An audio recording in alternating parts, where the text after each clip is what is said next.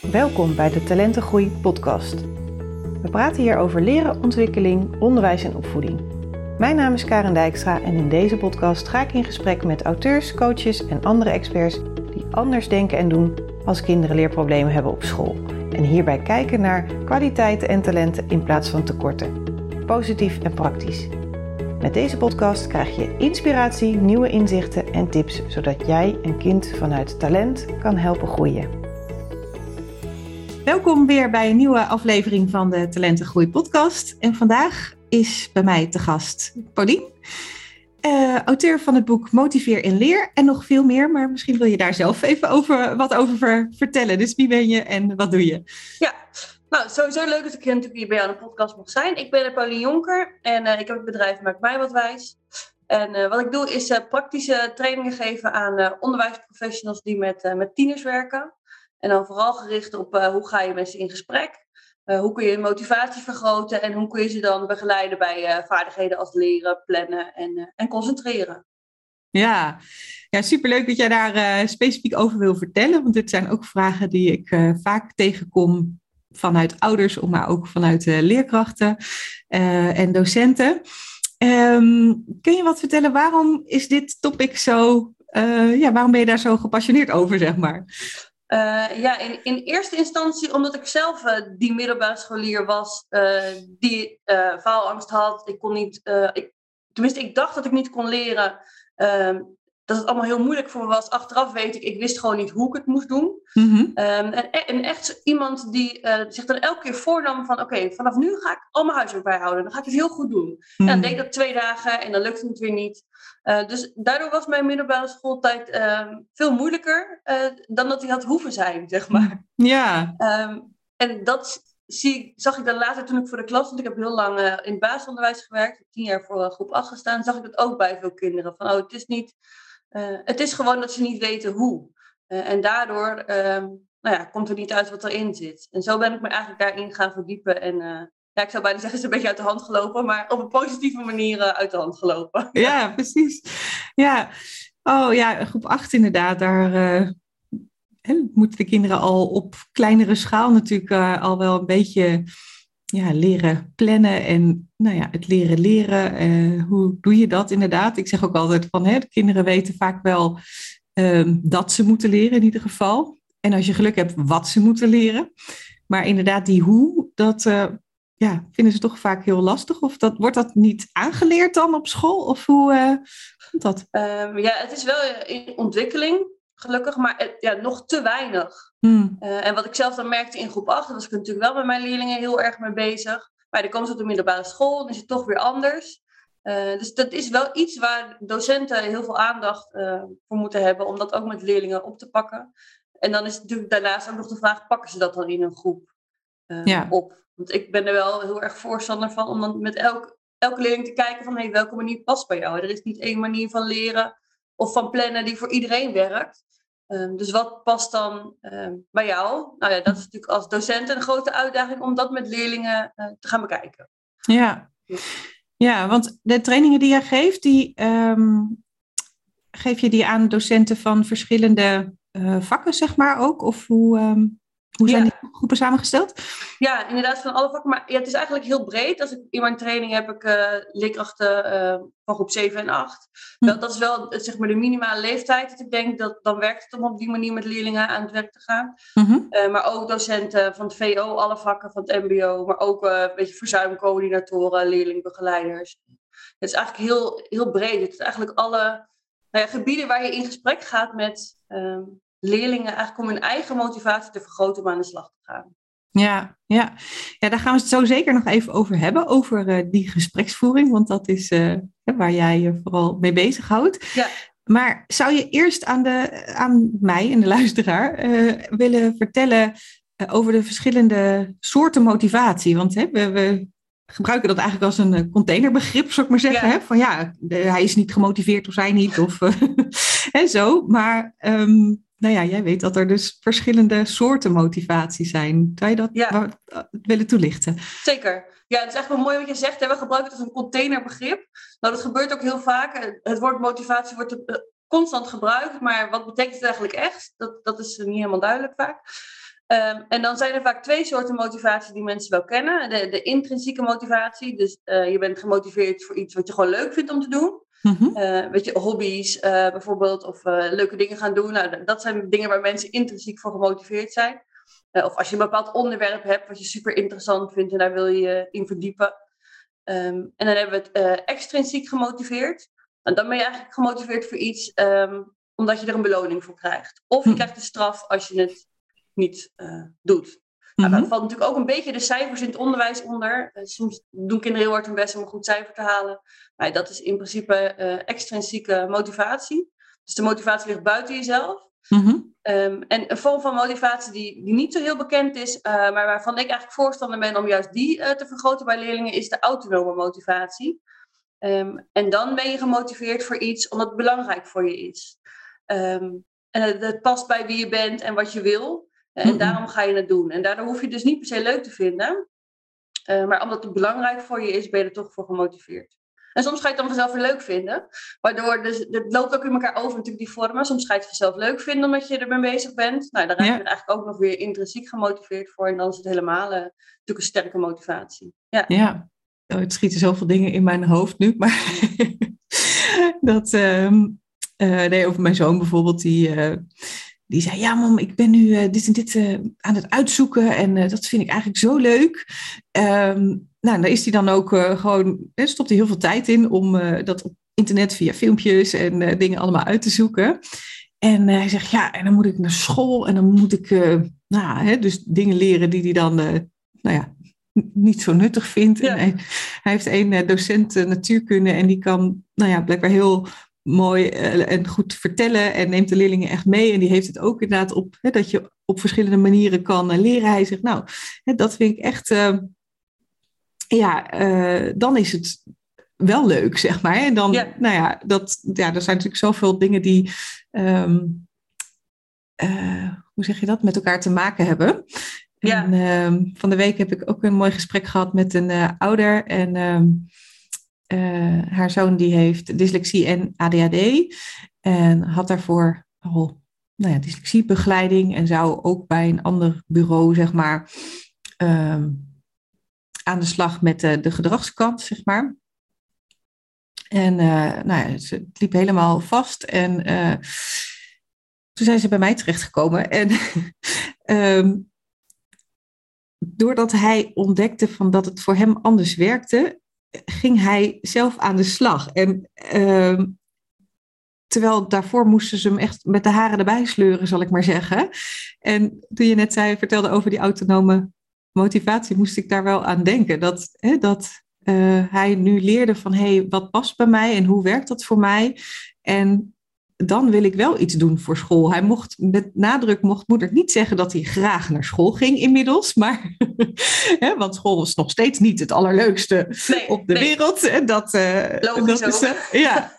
Maar klopt dat? Is dat uh, zeg maar zo'n punt waar dat op ja, ja. Die automatische... Ja, en zeker ook in dat als je zegt van hey, iemand ontdekt van hey, zo werkt dat voor mij, dit past bij mij, dat helpt natuurlijk ook enorm om um, ja, meer motivatie ergens voor te krijgen. Ja. En het is alleen al heel nuttig om deze vormen van motivatie met uh, kinderen te bespreken. En dat ja. kan al best wel op een jonge leeftijd. Mm -hmm. um, omdat ze vaak het beeld hebben, ik ben alleen gemotiveerd als ik iets leuk vind. Mm, ja. um, dus ik, vind, ik ben niet gemotiveerd voor school, want ik vind het niet leuk.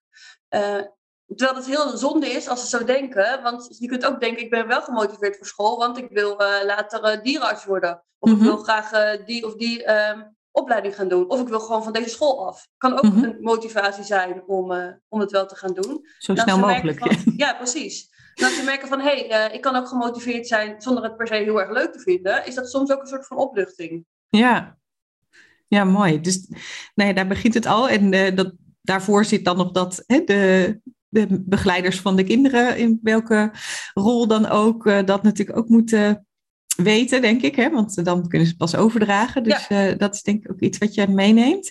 Ja. Um, en uh, je noemde net al van nou in gesprek gaan met de leerling. Uh, nou heb je natuurlijk mensen die vanuit een één op één rol dat kunnen doen. Ik kan me voorstellen dat er dan ook iets meer tijd is om dat te doen. Um, hè, dat heb ik bijvoorbeeld ook. Dat ja, af en toe denk ik wel eens van ja, wat heb ik nou gedaan? Want dan in praktische zin misschien niet zoveel, maar gewoon de tijd nemen om te luisteren naar de leerling en samen te kijken van hé, hey, uh, hoe kijk jij daarnaar? Of uh, nou ja, wat wil je inderdaad zelf? Um, en hoe kan jij dat overbrengen in um, de groepen, zeg maar? Of tenminste ook uh, docenten die dus met een groep leerlingen werken. Want ik weet niet, kunnen die tijd creëren om met die individuele leerling aan de slag te gaan? Of hoe, uh, hoe zie jij dat in de praktijk? Ja, nou ja, inderdaad, wat jij zegt, tijd creëren om met leerlingen in gesprek te gaan. Kijk, tijd is schaars in, in het onderwijs. Dat weet iedereen die in het onderwijs heeft gewerkt of werkt. Ja, absoluut. er is altijd heel veel te doen. er is altijd te weinig tijd. Mm -hmm. um, maar toch, als je bijvoorbeeld een mentor bent, um, en maar ook als, als leerkracht uh, voor een groep 8 bijvoorbeeld, ja, dan maak je toch vaak tijd voor kindgesprekken. Je hebt als mentor-mentor gesprekken, dus die gesprekken zijn er sowieso. Mm -hmm. Maar er zijn vaak ook heel veel even kleine gesprekjes tussendoor. Mm -hmm. Een Mhm. leerling die nog even naar je toe komt na de les. Of, of een leerling die je even op de gang uh, spreekt, of even in de pauze. Dus er zijn vaak sowieso al heel veel uh, momenten. Um, en wat ik zie bij mensen die, die echt trainingen volgen en echt beter worden in die gesprekken, die gaan echt de tijd ervoor maken, omdat ze merken dat het op zoveel vlakken winst oplevert. Dus kinderen anders in de klas zitten, anders aan de slag gaan. Mm. Um, en dat ze zelf ook heel erg genieten van de gesprekken. Dat is ook iets wat er dan bij hoort. En dan wordt het in plaats van, oh, het is moeizaam zo'n gesprek, is het ineens een heel waardevol gesprek voor allebei. Mhm. Ja, dat, dat maakt het natuurlijk al wat anders om er tijd voor te maken. Ja, ja dus tijd is één ding. En wat zijn ja. de ingrediënten van een uh, nou ja, goed gesprek zeg maar, met een leerling over uh, motivatie? Ja, um, dat begint eigenlijk al met de houding van degene die een gesprek heeft. En dan heb je natuurlijk het over als, uh, nu als docent, maar als, als ouder is dat uh, in principe hetzelfde. Mm-hmm. Um, al is het als ouder wel, dat weet ik zelf ook met mijn eigen kinderen, als ouder ingewikkelder. Want dan heb je gewoon natuurlijk een hele grote emotionele betrokkenheid. Mm-hmm. Uh, en dat, dat is eigenlijk nog, nog een grotere uitdaging. Ja. Um, maar het, het, begint inderdaad bij je eigen houding, door gelijkwaardig in gesprek te gaan. Mm wij ook nu, wij zijn gelijkwaardig in gesprek en je bent gelijkwaardige uh, gesprekspartners. En zo zie ik dat met leerlingen ook. Ja. Um, dus je, ik ben expert op mijn vakgebied, maar zij zijn expert van zichzelf. Precies. Um, ja. En zo gaan we als gelijkwaardige gesprekspartners in gesprek. Um, en om daarbij gewoon nieuwsgierig te zijn naar hoe zit dat dan voor iemand. Dat is denk ik Mm. het allerbelangrijkste. Ik noem dat het de nieuwsgierige onderzoeker zonder oordeel. Um, dus dat je gewoon wil weten, hoe zit het nou voor jou? Hè? Waarom doe je iets wel? Waarom doe je iets niet? Uh, Mhm. En wat werkt dan voor jou? Uh, om op die manier uh, in gesprek te gaan. Ja, en wat kom je dan zoal uh, tegen als antwoorden van, van leerlingen? ja, dat is natuurlijk heel, um, heel verschillend. Um, ja, als je het hebt over, over motivatie, bijvoorbeeld, ik zie wat je, een situatie die heel vaak voorkomt, um, zijn uh, vooral jongens, zo een beetje uh, generaliserend, hoor. Ja. Wat niet altijd is, maar even voor het beeld, die dan uh, graag gamen. Um, en die, maar die ook toch echt wel met school aan de slag willen ergens. Hè? Dus dit mm -hmm. wat jij zegt van uh, zo'n moeder, je moet vooral niet zeggen dat ze het leuk vinden, maar, uh, maar ergens willen ze wel. Mm -hmm. en die zich dan voornemen, oh, als ik vanmiddag uit school kom, dan uh, ga ik eerst aan dat verslag werken. Mm. Maar ja, op het moment dat ze thuis zijn, dan is toch dat stemmetje van, nou ja, dat kan je morgen ook wel doen, ga maar lekker gamen. En eigenlijk voordat ze het dat ze doorhebben, zitten ze dan weer uh, te gamen. Ja. Um, terwijl er wel zo'n stemmetje in hun achterhoofd zit van, nou ja, maar eigenlijk moet je aan het verslag werken. Mm -hmm. um, en wat je veel ziet is dat onbewust gebeurt. Dus in gesprek probeer je het eigenlijk duidelijk te maken van wat gebeurt er dan. Um, ja, herken je dat stemmetje? En het begint dus met bewustzijn creëren van hey, je hebt een keuze.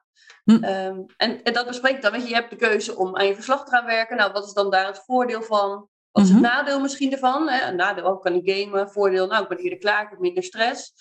Um, en zo breng je dat eigenlijk met ze in kaart, zodat ze zelf leren van hoe kan ik een bewuste keuze maken om iets wel of niet te doen. Ja. Ja. Ja, ik zit te denken van, hè, ook nog praktisch dat uh, ze hebben zich wel voorgenomen om te gaan uh, uh, werken aan, aan, de, aan de schoolopdracht, maar dat dan inderdaad een vriendje appt van, goh, ga je, hè, ga je nu? En ja, ja. Nou, dus goed. Um, ik heb ook een keer een jongen begeleid inderdaad die daar ook last van had, dus die ging dan wel aan zijn schoolwerk, maar dan had hij even pauze. En... Uh, die pauze die, werd, die kon vijf minuten zijn, maar dat werd vaak, weet ik veel, anderhalf uur of zo. Omdat hij, nou ja, of dit tegenkwam of dat tegenkwam, of even een YouTube-filmpje ging kijken. En nou ja, YouTube werkt natuurlijk zo dat die meteen na het afloop van het filmpje het volgende filmpje ja, voorschotelt. Dus dat, uh, oh ja, ook interessant, ook interessant. Dus dan bleef hij daar zo in hangen. En uh, um, nou ja, toen hebben we eigenlijk ook een hele praktische eh, oplossing bedacht. Want hè, hij was echt wel gemotiveerd in die zin. Dus, maar ja, hij verzandde daarin. En um, nou ja, dat was eigenlijk een, een wekkertje zetten op zijn telefoon uh, van zoveel minuten. En nou ja, als hij gaat, dan ga ik gewoon weer aan mijn werk. En dat werkte voor hem. Ik bedoel, ik zeg ook niet dat dat voor iedereen werkt. Maar, en dat is denk ik ook wat jij zegt. Van, goh, je moet gewoon echt kijken van wat gebeurt er. Hè? En waarom gaat iemand niet door of niet beginnen? Of en soms zijn het hele praktische dingen van ja, ik heb de goede spullen niet. Of ja. hè, dat kan ook nog. En um, ja, um, ik las ergens um, bij een van de dingen die jij schreef, vindt de, de sorry, concentratieknop heb ik me wel eens bezig gehouden. Vindt de motivatieknop van al je leerlingen. Ja. Die uh, triggerde mij wel. En ik denk, uh, als je leerkracht docent bent, uh, ook. Zou je daar wat over willen vertellen? ja, dat komt er eigenlijk um, op neer. Ik hoor wel eens van, oh, die leerling is helemaal niet gemotiveerd. Hmm. Um, ja, ik zie dat anders. Ik zie het zo, iedereen is gemotiveerd. In de basis is iedereen gemotiveerd om, om te leren. Uh, alleen zit de motivatie soms verstopt. Hmm. Um, en dan zie je dat er, dat er andere dingen spelen. En dat kunnen Um, als de motivatie heel erg verstopt zit, spelen er misschien soms heftige dingen. Als een kind een, een, een moeilijke thuissituatie heeft bijvoorbeeld. Uh, en die komt van, van huis waar een ruzie is gemaakt en een heel drama s ochtends. En die moet, kan zich daarna is niet gemotiveerd in de klas om op te letten waarschijnlijk. Nee. Uh, omdat die met zijn hoofd nog ergens anders uh, zit. -hmm. um, maar het kan net zo goed, um, dat, dat is meer dan wat ik zelf dan had. Weet je, dan zat ik in 3 HAVO. Ik was gewoon verliefd op die jongen uit 5 HAVO. Ja, dus daar zit ik met mijn hoofd. Mm. Dus, dat je, dus er, soms spelen er gewoon andere dingen, waardoor de motivatie er niet is. Um, die is er wel, maar hij zit eronder verstopt. En dat is dus ook heel vaak niet weten hoe je het moet doen. Um, of wat jij over die, die jongen zegt, uh, die dan te lang pauze heeft. En het overkomt hem eigenlijk. Mm -hmm. um, niet weten hoe je dat dan anders kunt doen. Niet weten hoe je iets aan kunt pakken. Uh, of denken dat je het niet kunt. Dat kan natuurlijk ook. Ja. Dat je het misschien prima kunt en ook wel weet hoe, maar dat je denkt, ik kan dat toch niet, laat maar zitten, ik doe het niet. Ja. Um, dus ja, dat is eigenlijk, en dan kom je weer op het in gesprek gaan, en, maar, um, en op die basishouding erin geloven dat iedereen in de basis gemotiveerd is en samen onderzoeken, um, nou ja, hoe, waar zit die voor jou onder, onder verstopt, zeg maar, als die er even niet zo is. Ja. Ja, en dat kan natuurlijk wel. Kijk, ik zie het ook een soort van. Um, je hebt een soort grote motivatie, zeg maar even zeggen, of brede motivatie in de zin van waarom nou, doe ik überhaupt mijn best voor school? Hè? En dan kan ik me voorstellen als je in gesprek gaat met de leerling van hé, hey, wat wil je inderdaad hierna? En hè, wat is er dan voor nodig? En dat dat, nou ja, die brede motivatie kan zijn. En als dat helder is voor de leerling, dat die dan uh, inderdaad makkelijker zich ertoe kan zetten om, uh, ja, om de dingen te doen die hij moet doen, ook al vindt hij het niet per se leuk. Uh, maar inderdaad, wat je nu schetst, Stijn, natuurlijk, um, dat kan iedere dag verschillen, zal ik maar zeggen. Hè? Dus, uh, en dat vraagt natuurlijk dan wel heel veel van een docent, leerkracht, ja, om daar dan weer op in te spelen, ja, denk ik. Ja, absoluut. Ja. En, ja, dus, eh, wat je dus eigenlijk vooral uh, wil creëren, is dat kinderen meer ook inzicht krijgen in hun eigen gedrag. Mm -hmm. uh, en zelf gaan zien van, hé, hey, wat gebeurt er nu waarom ik niet doe wat ik eigenlijk wil doen? Uh, en dan is de eerste stap al doorhebben dat je iets anders doet dan wat je eigenlijk wil doen. Mm -hmm. maar ook dan inderdaad het bewuste keuzes leren maken. Dus je kunt ze heel goed wel door in gesprek te gaan, dan te kijken van wat zou kunnen werken voor jou, ga dat eens uitproberen. Hè, met hele kleine stapjes. Um, bewust maken van hé, hey, ik kan zelf mijn gedrag veranderen, ik kan daar zelf voor kiezen. Mm -hmm. En dat is een uitdaging en dat zal ook eens een keer niet lukken. en dat is ook oké. Okay. Maar dat het een proces is. En ja, hoe jonger je met dat soort dingen, in dat soort dingen meeneemt, zeg maar, en daarover praat, hoe meer ze dat op een gegeven moment zelf kunnen sturen. Ja, ja, ja en als ik dan kijk, denk ik van sommige kinderen die willen echt best wel veel, maar die zitten dan toch wel heel erg vast in hoe de dingen moeten op school. Dus dat is natuurlijk altijd nog wel een factor. Ook als je hè, motivatie van nou ja, schoolgaande leerlingen afzet tegen motivatie van bijvoorbeeld volwassenen, hè, die inderdaad, als je het hebt over keuzes maken, nog op een gegeven moment kunnen zeggen, nou, ik, ik stop hiermee of ik ga iets anders doen. Maar kinderen kunnen dat niet. Hè. Die moeten toch binnen school um, dat toch wel blijven doen, zeg maar. Dus dat uh, denk ik ja. wel een grote uitdaging.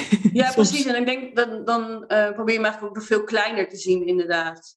Uh, en is het de keuze, let je wel op in de les en doe je heel hard je best? Of denk je nou, ik ga lekker andere dingen zitten doen? Zo, zo klein kun je ze eigenlijk uh, zien. Ja. ja. Dat je toch altijd, een, ze moeten naar school, en dat, dat, is, dat is iets wat vaststaat. Maar daarbinnen heb je wel heel veel keuzes in hoe jij dat aan gaat pakken en hoe je dat doet. Ja, ja. Zou je misschien een, um, een voorbeeld kunnen noemen van een, uh, nou ja, of van een leerling zelf of van een docent die iets um, heeft verteld, misschien binnen een training of zo, hè, van nou ja, een leerling die eigenlijk nou ja, niet zo gemotiveerd was of waarbij de motivatie verstopt zat. Um, en nou ja, wat jij ze hebt kunnen meegeven of wat die docent heeft gedaan en hoe het uh, ja, vervolgens is gegaan. Ja. Uh, ja, dat is een jongen die ik zelf een poos heb begeleid. En dat zijn vaak wel kinderen waarbij die motivatie behoorlijk verstopt zit als, als ze bij mij komen, zeg maar. Mm -hmm. um, deze jongen die zat echt in een situatie dat hij niet meer naar school wilde.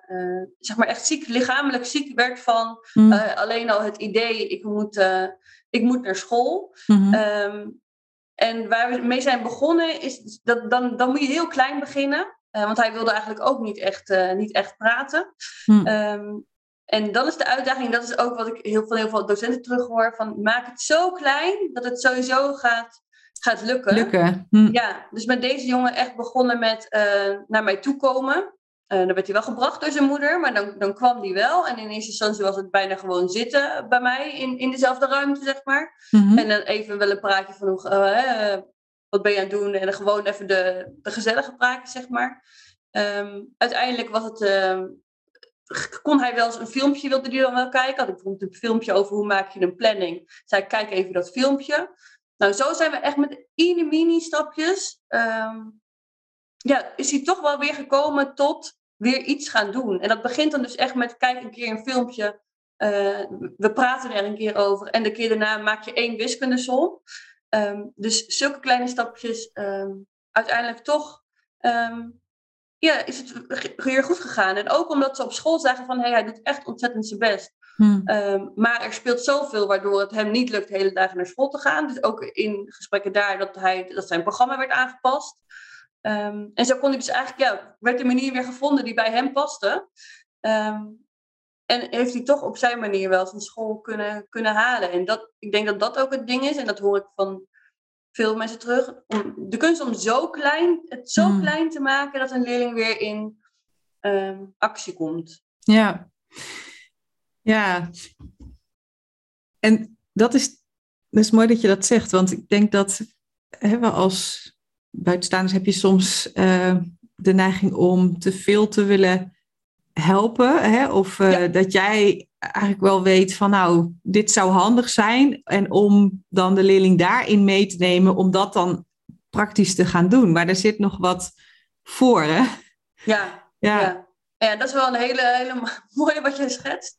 Want dat is... Uh, eigenlijk de reden waarom mensen bij mij komen van ik wil leren anders gesprekken voeren. Hm. Omdat ze zeggen, uh, en dat is vanuit de allerbeste bedoelingen, maar eigenlijk iedereen die in het onderwijs werkt wil zijn leerlingen heel graag helpen. Anders was je niet in het onderwijs gaan werken. Nee. Maar we willen ze vaak zo graag helpen uh, dat we het voor ze gaan doen. Of we willen het voor ze oplossen. Of we gaan allemaal oplossingen aandragen. Of we zeggen, uh, advies geven. Hè? Jij zou eens op die manier moeten gaan leren. Um, nou, bij leerlingen waarbij de motivatie een beetje wankel is, dus die eigenlijk niet echt gemotiveerd zijn, die nog een beetje twijfelen van wil ik me hier echt voor inzetten, ja, werkt dat uh, averechts. En dan krijg je dus gesprekken dat de docent heel veel aan het praten is en die leerling gaat steeds weer onderuit zakken en die, die zegt steeds minder eigenlijk. En die ja. zegt ja, ja, ja, ja, ja, ga ik wel doen, maar je weet allebei, het gaat niet gebeuren. Ja. Nee, want dan zit je als, uh, als, als begeleider in, uh, nou ja, ik noem het dat maar preken of ja. Uh, hè, als je dit niet doet, dan. Ja, ja, het waarschuwen. ja, oh, precies. Oh, ja, precies. Ja. ja. Dus dat, uh, dat werkt dan averechts. Ja. En eh, volgens mij heb je daar ook een mooi woord voor, of niet? Ja, dat klopt. Ja, de reparatiereflex ja. wordt die genoemd. Ja, dus het is eerst al uh, de kunst om die te herkennen bij jezelf. En om eens te kijken van, hé, hey, als ik dat doe, wat gebeurt er nou bij de ander? En uh, iedereen trapt er nog steeds in, ik ook. En dat is mm. inderdaad omdat ik dan soms denk, oh, ik kan jou helpen. Ik weet echt iets wat jou kan helpen. Um, maar ik merkte dan bij mezelf, oh ja, ik ga dan op het puntje van mijn stoel zitten dan, dan komt er een waterval aan woorden op, op die leerling af. En ik zie die leerling dan zo wegzakken van ja, het zal wel. En denk mm. oh ja, ja, ik, ik doe het weer hè. Ehm, en uh, ja, wat echt een simpele tip is, uh, die ik mhm. zelf gebruik, maar die voor veel mensen werkt, is gewoon zoek die rugleuning op. Hè. zak maar wat meer naar achter. Even naar achter, weer terug, even stilte. En uh, ja. ja. Ja, mooi. Ja, ik herken het al uit de coaching situatie. Mijn, degene die mij nou ja, de handvatten heeft gegeven om uh, nou ja, de kinderen die vastlopen omdat ze op een andere manier uh, denken en leren, hè, om die te kunnen helpen. Uh, ja, toen ging ik dus als, voor het eerst eigenlijk als coach zeg maar, werken. En die zei ook steeds, nog steeds, een coach is lui. Hè, dus ja. zodra je inderdaad merkt van, hè, van, oh, ik wil te graag en ik, ik ga te veel en ik ben, hè, nee, inderdaad leun. En het is wel heel mooi dat je dat zo heel praktisch maakt van zoek echt die rugleuning op.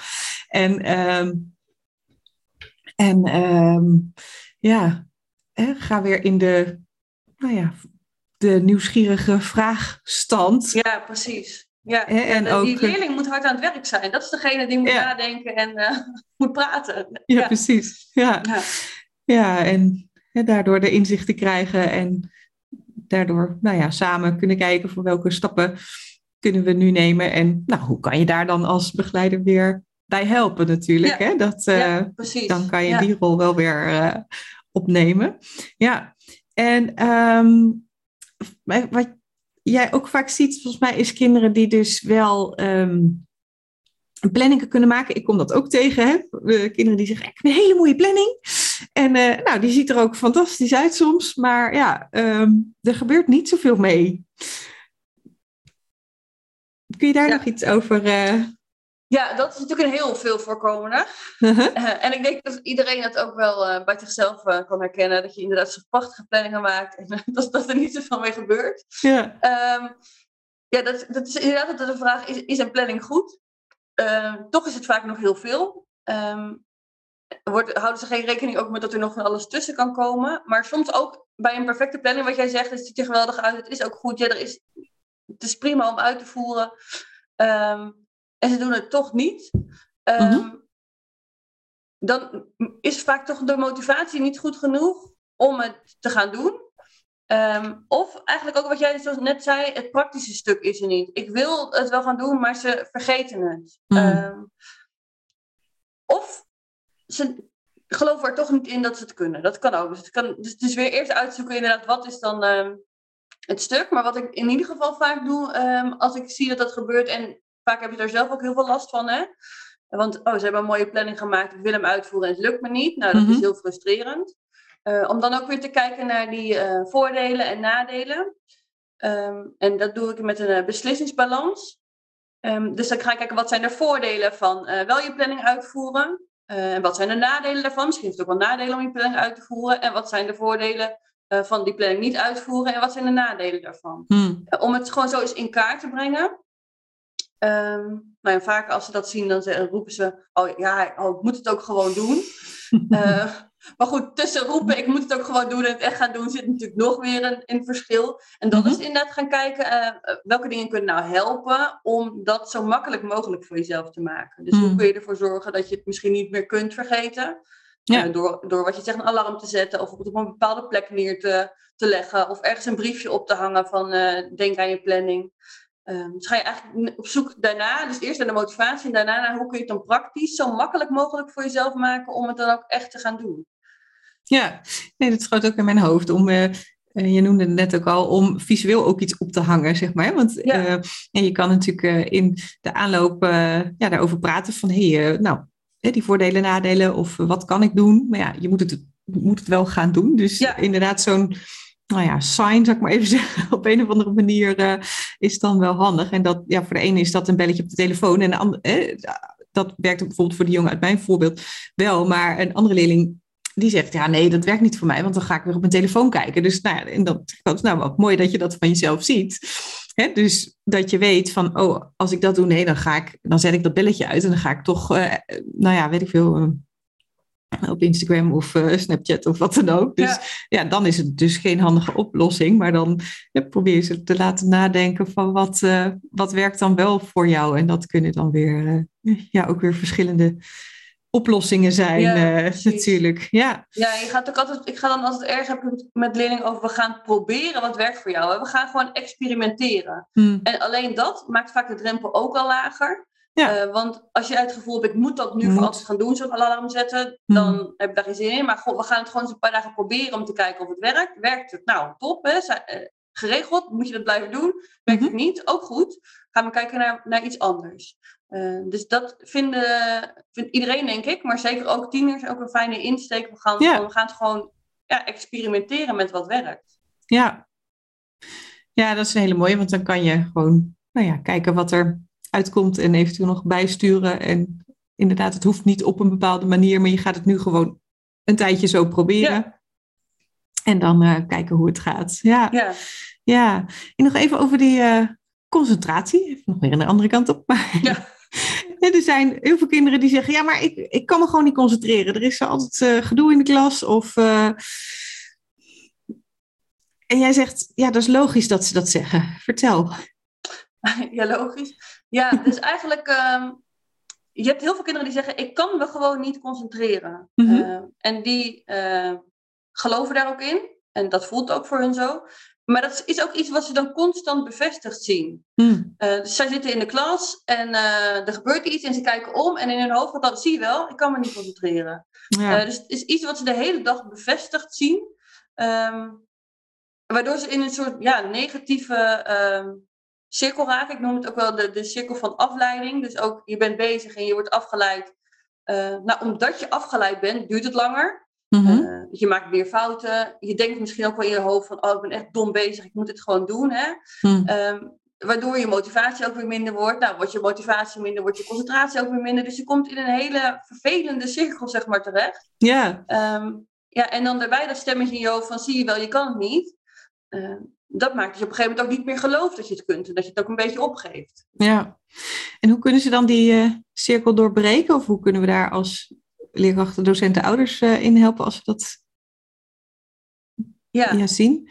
Ja, uh, nou, ze vinden het vaak wel heel fijn om die cirkel te snappen. Dus dat leg ik dan eerst aan ze uit. Nou, en tegenover de cirkel van afleiding heb je natuurlijk ook een cirkel met focus. Ze hebben ook allemaal momenten dat ze zich wel kunnen focussen. Mm uh, dat kan met schoolwerk zijn, maar soms uh, is dat er niet. Maar zijn er wel andere momenten, hè, tijdens een voetbalwedstrijd. Um, of tijdens uh, piano spelen of gamen. Er zijn altijd momenten dat het wel lukt. Ja. Um, om dan in kaart te brengen, hey, wat doet het dan wel met jou?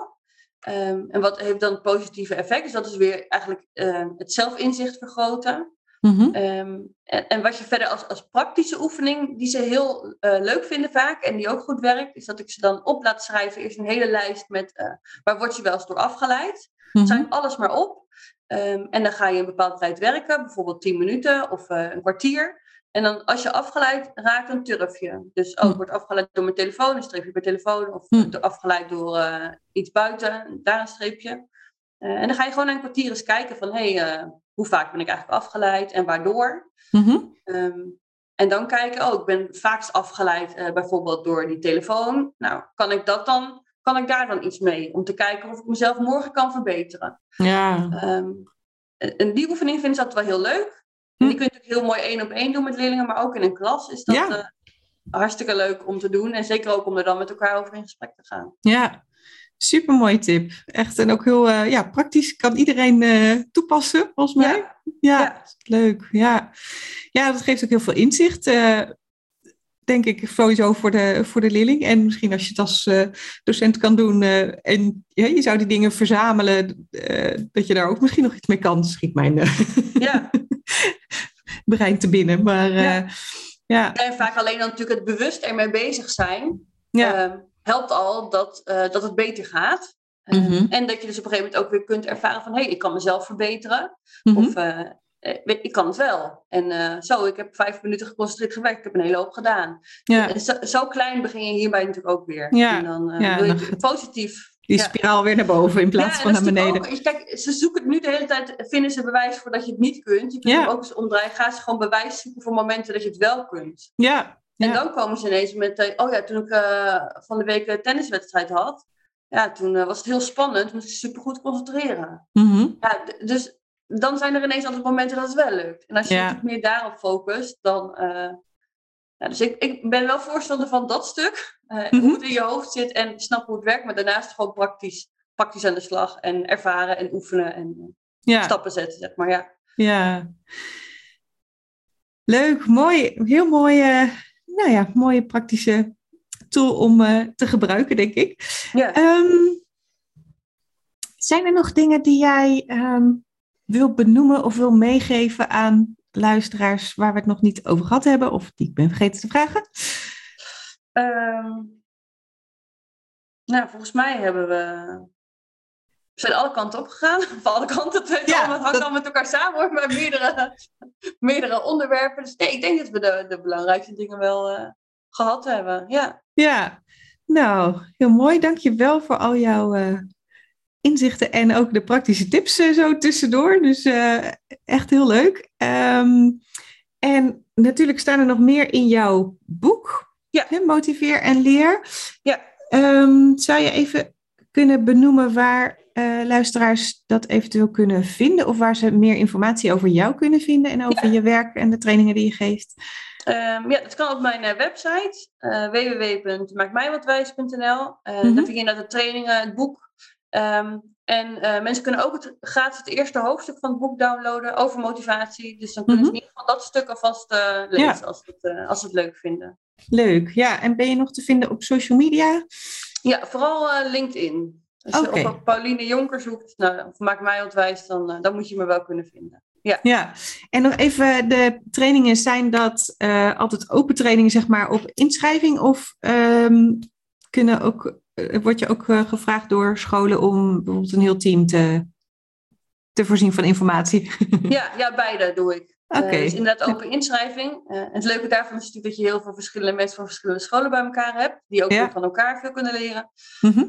maar ook op scholen kom ik. Ja, en dan soms een heel team of soms een deel van een team. Dus ja, ja, allebei. Ja, en is het dan een dagtraining, zeg maar, of is het uh, verspreid over de tijd? Dat, uh... Uh, vaak langer, ja. Zeker al mijn open trainingen zijn langer. -hmm. um, en dan vaak lang en kort, zeg maar. Dus bijvoorbeeld zes keer twee uur. Um, omdat als je op een andere manier gesprekken wil gaan voeren met leerlingen, dan kost dat tijd. En dat vraagt van degene die de training doen veranderen van gedrag. En op een andere manier daarmee aan de slag gaan. Dus -hmm. heel veel oefenen en ook tussendoor oefenen. Um, nou ja, en dan zijn we echt wel drie maanden samen aan de slag. En dan zie je na drie maanden ook een heel groot, uh, groot verschil. Dus dat is dan uh, heel mooi. Ja. ja, mooi. Mooi werk ook. Dankjewel ja. voor dit leuke gesprek. En uh, nou, ik zou zeggen, ga Pauline opzoeken en uh, leer van haar nog meer over ja, hoe je je leerlingen kan ehm, helpen met leren, plannen, concentreren maar op een manier dat ze het ook echt uh, gaan doen. En vanuit autonome motivatie heb ik uh, meegenomen ook hieruit. Heel leuk. Dankjewel. Alsjeblieft.